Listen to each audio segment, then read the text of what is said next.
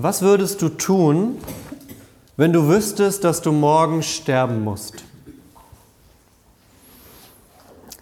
Vielleicht etwas erleben, was du bisher noch nicht gemacht hast. Oder zu einem Ort fahren, den du bisher noch nicht gesehen hast. Mit wem würdest du die Zeit verbringen? Vielleicht mit jemandem, den du schon immer mal treffen wolltest? Oder mit Familie, mit Freunden noch einmal in Erinnerung schwelgen? Heute geht es um die letzten Stunden Jesu. Und wir haben eben in der Lesung gehört bei Matthäus, was Jesus in seinen letzten Stunden macht. Es sind seine letzten Tage an Palmsonntag. An dem Sonntag ist er nach Jerusalem gekommen, wurde von der Menge empfangen, war mit seinen Jüngern in der Stadt und hat in der Zeit einige Dinge getan, hat den Tempel gesäubert, hat gesagt, das hier ist ein Haus des Gebetes und keine Räuberhöhle. Er hat Gespräche geführt, er hat Reden gehalten, gepredigt. Aber der allerletzte Abend, denn Jesus weiß, dass es zu Ende geht, der allerletzte Abend, den möchte er mit seinen Jüngern verbringen, nicht mit irgendwelchen anderen Leuten. Und ich glaube, es gibt genug Leute, die gerne mit ihm reden wollen. Es gibt genug Leute, die sagen, Mensch, Jesus, hast du nicht mal eine Stunde Zeit für mich? Aber Jesus sagt, nein, ich verbringe diese Zeit mit meinen Jüngern. Und Jesus ist mit seinen Jüngern. Und was er da tut, das nennen wir im Endeffekt Abendmahl. Es ist das letzte Mal Jesu mit seinen Jüngern und es ist das, was wir als Abendmahl feiern. Und wir wollen heute ein bisschen in diesen Text gucken, denn es gibt vier Dinge bei diesem letzten Abendmahl, das Jesus feiert, die auch für uns heute ja, bedenkenswert sind. Nicht nur beim Abendmahl, sondern auch in unserem christlichen Leben allgemein. Das erste, der erste Punkt ist, warum es wichtig ist, bereit zu sein. Ich glaube, das leuchtet ein. Bereit sein ist gut, wenn es um eine Prüfung geht oder einen Test oder die Steuererklärung. Ich nehme mir zum Beispiel immer vor, meine ganzen Belege und so in so einer Kiste zu sammeln, damit ich, wenn es soweit ist, dann weiß, wo ich gucken muss. Klappt mal besser, mal schlechter. Ich muss am Ende doch immer ziemlich viel suchen, aber es würde mir gut tun, bereit zu sein, weil ich weiß ja, was kommt. Vorbereitung ist nichts Schlechtes. Und auch das Passafest, das ist nämlich das Fest, das gefeiert wird, als Jesus nach Jerusalem kommt, auch dieses Fest braucht Vorbereitung. Es wird immer einmal im Jahr an einem bestimmten Tag gefeiert. Und das Fest ist ein Fest der Erinnerung. Es erinnert nämlich das Volk Gottes daran, dass Gott dieses Volk befreit hat aus Ägypten. Wir kennen die Geschichte mit dem Exodus. Das Volk ist in der Sklaverei in Ägypten und Gott ruft Mose und sagt, Mose, du wirst mein Volk aus der Sklaverei führen in das Land, das ich dem Volk versprochen habe. Und dann gibt es den Pharao, der will das Volk nicht gehen lassen, aber Gott sagt doch, das Volk wird gehen und es kommen zehn Plagen über Ägypten, um den Pharao umzustimmen. Denn manchmal braucht man ein bisschen Ansporn, um das Richtige zu tun. Und bei der letzten Plage, die an dem Abend stattfindet, bevor es losgeht, bevor das Volk losziehen soll, da wird ein Mahl gefeiert. Und es gibt diese Anweisung dazu. Die Familie soll sich treffen, es soll ein besonderes Tier, ein besonderes Passalam ausgewählt werden, ein perfektes Tier, ein Tier ohne Makel heißt es. Und das Tier soll geschlachtet werden und im Kreis der Familie gegessen werden. Und das Blut dieses Tieres, denn Blut hat in der Bibel immer eine ganz besondere Symbolik. Dieses Blut wird genommen und an die Türpfosten der Häuser in Ägypten gestrichen, wo das Volk Israel wohnt. Denn in der Nacht schickt Gott einen Todesengel, der die Erstgeborenen der Ägypter tötet. Das ist die zehnte Plage. Die letzte Plage ist, dass die Erstgeburt der Ägypter stirbt. Und anhand des Blutes ist klar, welche Häuser verschont bleiben. Und an dieses Handeln, an diese Befreiung, denn danach kann das Volk gehen und das Volk alles, was wir kennen, mit dem Durchzug durch das Meer und die Wanderung in der Wüste, bis sie schließlich ins Land kommen. An diese Befreiung aus der Knechtschaft und Sklaverei daran erinnert, das Passamal jedes Jahr, das ganze Volk. Und auch Jesus weiß, was das Passamal ist, als er nach Jerusalem kommt. Er sagt, genau dieses Mal will ich mit meinen Jüngern ein letztes Mal feiern. Denn Gott ist wieder da, um zu befreien. Gott ist wieder da, um so zu befreien, wie er aus Ägypten befreit hat. Jesus weiß das. Und dieses Mal bedeutet in Jerusalem Vorbereitung, weil das nämlich ein großes Fest in der ganzen Stadt ist. Und man kann sich das so vorstellen, dass vorher natürlich die Tiere ausgesucht werden müssen. Man braucht ungefähr für jede Familie, oder manchmal tun sie ja auch, meistens tun sie eigentlich zwei Familien zusammen, weil so ein ganzes Lamm ja auch einiges an Essen ist, tun sich zwei Familien zusammen und teilen sich ein Tier. Aber auch dieses Tier muss wieder nach den Vorschriften ausgewählt sein. Man kann nicht ein x-beliebiges Lamm nehmen, sondern ein perfektes Tier. Und es gibt einen Geschichtsschreiber aus der damaligen Zeit, Josephus heißt der, und der hat gesagt, zur damaligen Zeit kam extra für dieses Fest, weil das nämlich in der Stadt Jerusalem gefeiert wurde, bis zu eine halbe Million Juden in die Stadt, um zu feiern. Man kann sich dann ungefähr ausrechnen, wie viele Lämmer man braucht, wenn man immer für zwei Familien ein Tier braucht. Zehntausende Lämmer wurden in der Abenddämmerung innerhalb von zwei Stunden geschlachtet. Und Josephus sagt, dass dazu 600 Priester nötig waren, denn damals wurde von Priestern im rituellen Kontext geschlachtet und nicht wie heute von Metzgern. 600 Priester. Und wer schon mal in Jerusalem war, der kennt den Tempelberg. Und den Tempelberg, Berg, logisch, liegt höher und unten ist das Kidrontal. Und Josephus beschreibt, wie das Blut der Lämmer tatsächlich bis ins Kidrontal hinunterfließt, weil innerhalb von zwei Stunden Lämmer für bis zu eine halbe Million Menschen geschlachtet werden. In diese Szene kommt Jesus mit seinen Jüngern. Nur um sich das mal vorzustellen, was das für eine Stimmung in dieser Stadt ist. Es ist einmal diese Befreiung, weil wir uns an das Fest erinnern, in dem Gott das Volk befreit. Und auf der anderen Seite ist auch diese Brutalität in diesem ganzen Geschehen, weil man nämlich in eine Stadt kommt, in der gerade die ganzen Lämmer geschlachtet wurden für das Fest.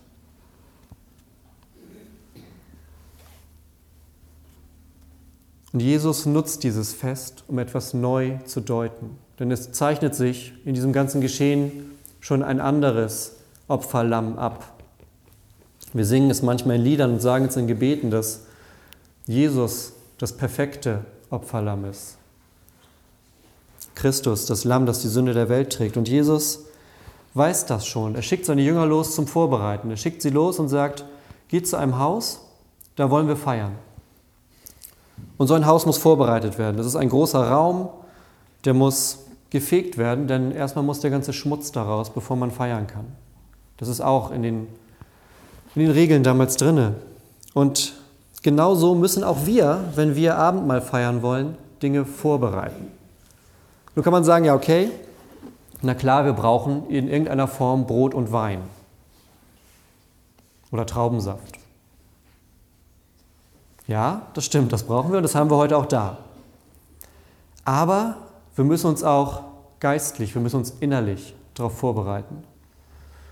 Paulus sagt in dem zweiten Text, den wir vorhin gehört haben, dass wir darauf achten sollen, wie wir das Abendmahl zu uns nehmen. Dass es eben nicht einfach irgendein Essen, irgendeine Mahlzeit ist, sondern dass es etwas ist, das etwas mit uns anstellt. Etwas, das etwas in uns auslöst. Und es geht dann nämlich nicht um die Form, wie wir es feiern, sondern es geht um unsere innere Haltung, wie wir es feiern.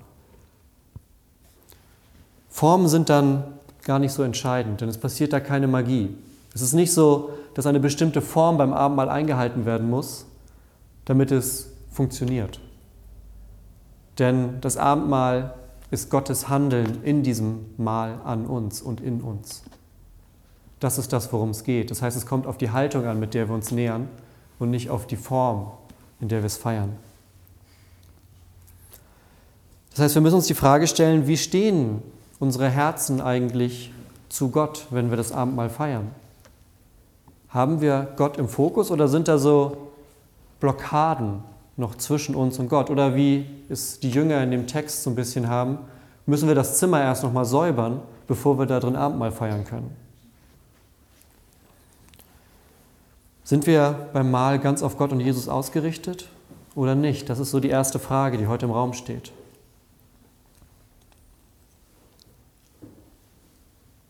Am Abend sitzen die Jünger dann mit Jesus am Tisch und Jesus sagt, einer von euch wird mich verraten. Einer von euch verrät mich. Und Jesus hat vorher schon häufiger gesagt, dass er leiden muss, dass er sterben wird, dass er an seine Feinde übergeben werden wird. Aber er hat bisher nicht gesagt, dass der Verräter einer von den zwölf Jüngern ist. Und die Jünger können das gar nicht so richtig glauben und fragen dann alle nach, bin ich's? Und sie betrachten ihr Verhältnis zu Jesus. Sie fragen sich, wie stehe ich zu, wäre ich in der Lage, Jesus zu verraten? Diese Frage hat jeder von ihnen im Kopf. Wäre ich dazu in der Lage? Wir haben es in der Geschichte schon gehört, der Trick ist, Jesus weiß, wer ihn verrät. Er weiß es auch in dem Moment schon. Er weiß es, bevor Judas sagt, bin ich es, der dich verrät? Und Jesus sagt, ja, du bist es. Er weiß es vorher schon. Aber ich glaube, dass er will, dass jeder Jünger in sein Herz schaut, um zu gucken, wie stehe ich zu Jesus. Jeder sollte die Möglichkeit haben, in diesem Moment zu gucken, wie stehe ich Jesus gegenüber, den ich jetzt schon so lange begleite, von dem ich so viel weiß, von dem ich glaube, dass er Gott ist. Es ist eine Frage nach dem Herz und der Motivation. Und selbst als Judas fragt, das wundert mich jedes Mal, selbst als Judas fragt, bin ich es, da weiß er schon, dass er es ist. Denn wir lesen in dem Kapitel davor, lesen wir, wie er mit den Hohepriestern spricht und sagt, wenn ihr wollt, dann kann ich ihn verraten. Und er fasst schon diesen Entschluss, ihn zu verraten. Judas weiß es in dem Moment schon. Ich glaube, dass hier der Heilige Geist mit im Spiel ist bei Judas, dass der Heilige Geist ihn nochmal überführt in dem Moment, dass er etwas sehr, sehr, sehr Falsches tut in diesem Moment. Ich glaube, wenn der Heilige Geist uns in so einer Situation darauf hinweist, dann gibt es da nicht so viel Spielraum. Dann gibt es ein Ich bin's oder ich bin's nicht. So wie die Jünger das durchfragen bei Jesus. Und jeder von uns weiß, was wir getan haben, was wir so mitbringen, was wir auch mit ans Abendmahl mitbringen. Was wir getan haben, was wir nicht getan haben. Vielleicht Momente, in denen wir den Mund hätten aufmachen sollen in einer Situation oder wo wir hätten schweigen müssen oder wo wir die falsche Tat getan haben oder wo wir die richtige Tat unterlassen haben. Aber wir wissen auch, und das ist das Tröstliche, wir wissen auch, dass Gott die Beziehung zu uns immer wieder erneuern will und dass er immer wieder mit offenen Armen dasteht, wenn wir zu ihm zurückkehren. Das wissen wir genauso. Denn auch das ist das Wirken des Heiligen Geistes in uns, das uns immer wieder dazu anspornt und dazu ermutigt, zu Gott zu kommen. Und ich glaube tatsächlich, dass Jesus Judas in diesem Moment diese Chance geben wollte. Er wollte ihm die Chance geben, zurückzukommen. Denn selbst so einer wie Judas, selbst da ist Gottes Liebe so groß, dass er in dem Moment ihm die Chance lassen wollte. Aber genauso sagt er zu ihm, als Judas dann sagt, bin ich's, sagt ihm, ja, und dann geh jetzt auch und tu's. Weil Judas diese Chance nicht ergriffen hat. Das ist die nächste Frage. Wo ist mein Herz heute Abend? Wie stehe ich heute Abend zu Jesus? Gibt es einen Bereich in meinem Leben, von, Gott, von dem Gott mich heute erst befreien will, bevor wir Abendmahl feiern? Gibt es etwas, das da noch im Wege steht? Denn wenn wir Gott darum bitten, dann verschwindet es, dann befreit er uns davon, dann nimmt er diese Last von uns.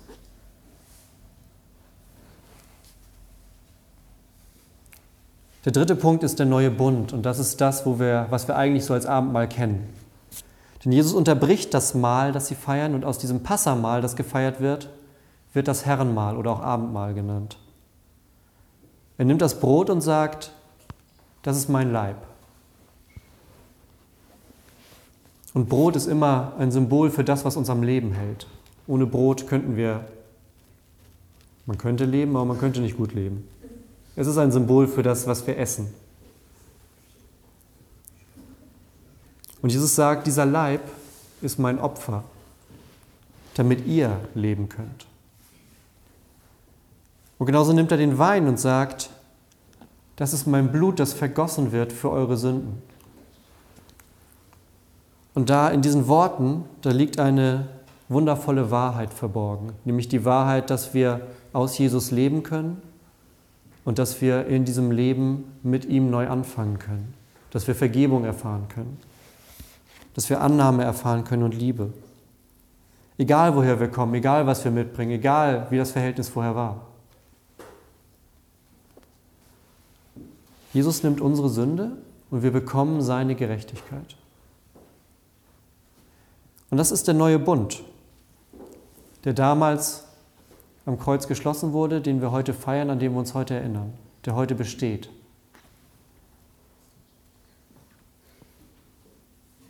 Und der vierte Punkt ist das, wo Jesus dann über alles hinausweist, was er jetzt schon gesagt hat. Er sagt, und das feiern wir heute, und es wird noch in Erinnerung, jedes Mal, wenn ihr es feiert, sollt ihr diese Worte sagen und euch genau daran erinnern, was wir heute gesagt haben.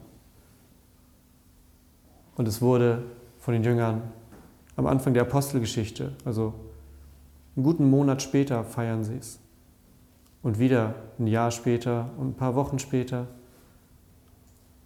ein paar Jahrhunderte später. Und heute stehen wir hier und tun genau das Gleiche. Wir tun nichts anderes, als was vor gut 2000 Jahren Jesus mit seinen zwölf besten Freunden, mit den Menschen, die ihm nachgefolgt sind, getan hat. Genau das tun wir heute. Weil wir darauf vertrauen, dass man bei Gott neu anfangen kann, dass man bei Gott Vergebung erfährt und dass man zu Jesus kommen kann, nämlich in diesen neuen Bund. Und Jesus sagt, ich werde dieses Mal nicht mehr feiern. Ich feiere es erst wieder mit euch im Reich meines Vaters, wenn wir wieder alle zusammen sind. Und damit weist er voraus und zeigt über alles hinweg, was noch kommt, bis zu dem Moment, wo alle Gläubigen wieder mit Jesus vereint sind. Und er sagt, bis dahin ist es eure Stärkung. Und ich denke häufig an diesen Moment, das ist immer das ist eines meiner Lieblingsworte aus der ganzen Bibel, das Ende, die letzten Seiten der Bibel, die Offenbarung, wo es heißt, es werden keine Tränen und kein Schmerz mehr sein. Denn ich glaube, genau das ist es, was Menschen manchmal hören müssen. Es wird ein Moment kommen, da gibt es keine Tränen mehr. Und da gibt es keinen Schmerz mehr. Und da gibt es keinen Tod mehr. Und in diesem Moment, da werden wir mit Jesus zusammen sein und wir werden das feiern, was er mit seinen zwölf allerbesten Freunden gefeiert hat, weil wir dann in diesen Kreis genauso mit reingehören. Weil wir dann mit ihm an einem Tisch sitzen, so wie er vor 2000 Jahren an einem Tisch saß, an dem letzten Abend, den er auf dieser Erde hatte. Wo er gesagt hat, so möchte ich meine letzten Stunden verbringen, weil mir das wichtig ist. Daran erinnern wir uns im Abendmahl, daran haben wir Teil im Abendmahl. Und das werden wir eines Tages genauso wieder mit ihm haben. Und bis dahin stärkt es uns, weil wir jedes Mal im Abendmahl hören, dass er sein Leib für uns gibt, sein Blut für uns vergießt und wir deshalb immer wieder zu Gott zurückkehren können. Und deshalb feiern auch wir gleich Abendmahl. Lasst uns beten.